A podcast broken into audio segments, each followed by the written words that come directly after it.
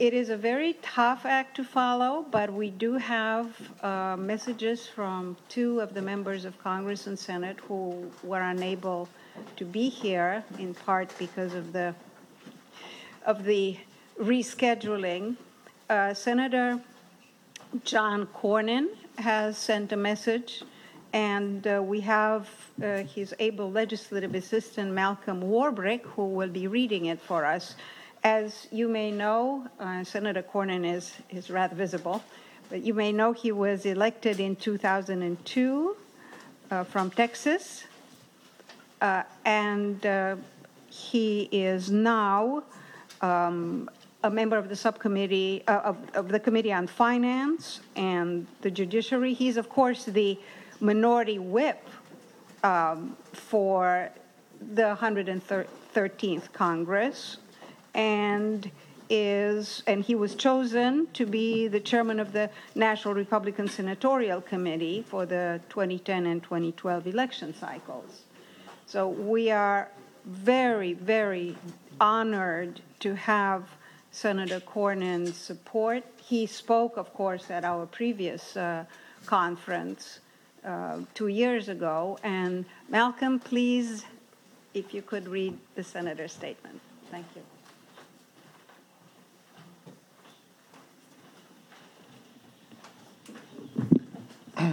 That surely is a tough act to follow.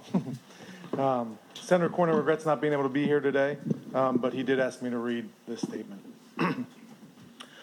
Although I am not able to be with you today in person, I appreciate the opportunity to share some thoughts with you on the United States policy towards the Iranian regime and the people of Iran. These days, we hear a lot about the Iranian regime. We hear about the regime's nuclear weapons program and the threat that it poses to the United States and our allies. We hear about the regime's direct res- support for terrorist groups like Hezbollah and their destabilizing influence in the region. We hear about assassinations and attempts the regi- regime has orchestrated on foreign soil.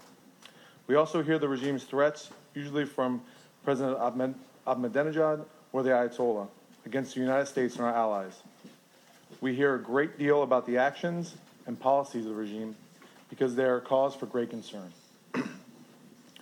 But all the discussion about the regime in Tehran should not be allowed to simultaneously drown out the important voice and the aspirations of the Iranian people. We know the regime poses a threat to the United States, but we also know that it has been oppressing its own people since it took power in 1979. The United States Department of State has documented the regime's horrific human rights record. The Iranian media remain censored, the Iranian journalists remain jailed, and the freedoms of speech, assembly, association, movement, and religion remain severely restricted.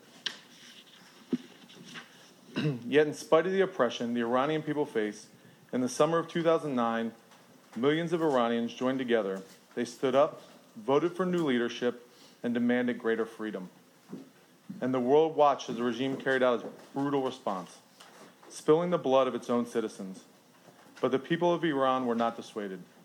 As we saw again in 2011, protesters throughout Iran staged rallies in support of the Arab Spring, knowing that the regime would once again crack down, arresting, torturing, and prosecuting protesters and critics for their dissent.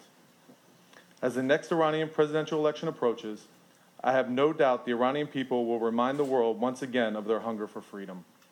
We know that the Green Movement remains active, and we know that the Iranian regime fears them, as it is reportedly taking steps to prevent protests surrounding the upcoming June election. Today, it remains incumbent upon the United States to stand with the Iranian people who are making great sacrifices to bring democracy to their country. The Iranian people have many allies on Capitol Hill who believe the Green Movement's efforts in 2009 represented only a beginning, and we will continue to push the Obama administration to stand with the Iranian people. I admire you for your passion and your dedication to bringing democracy to, Iran, and I wish you well in your efforts. Thank you.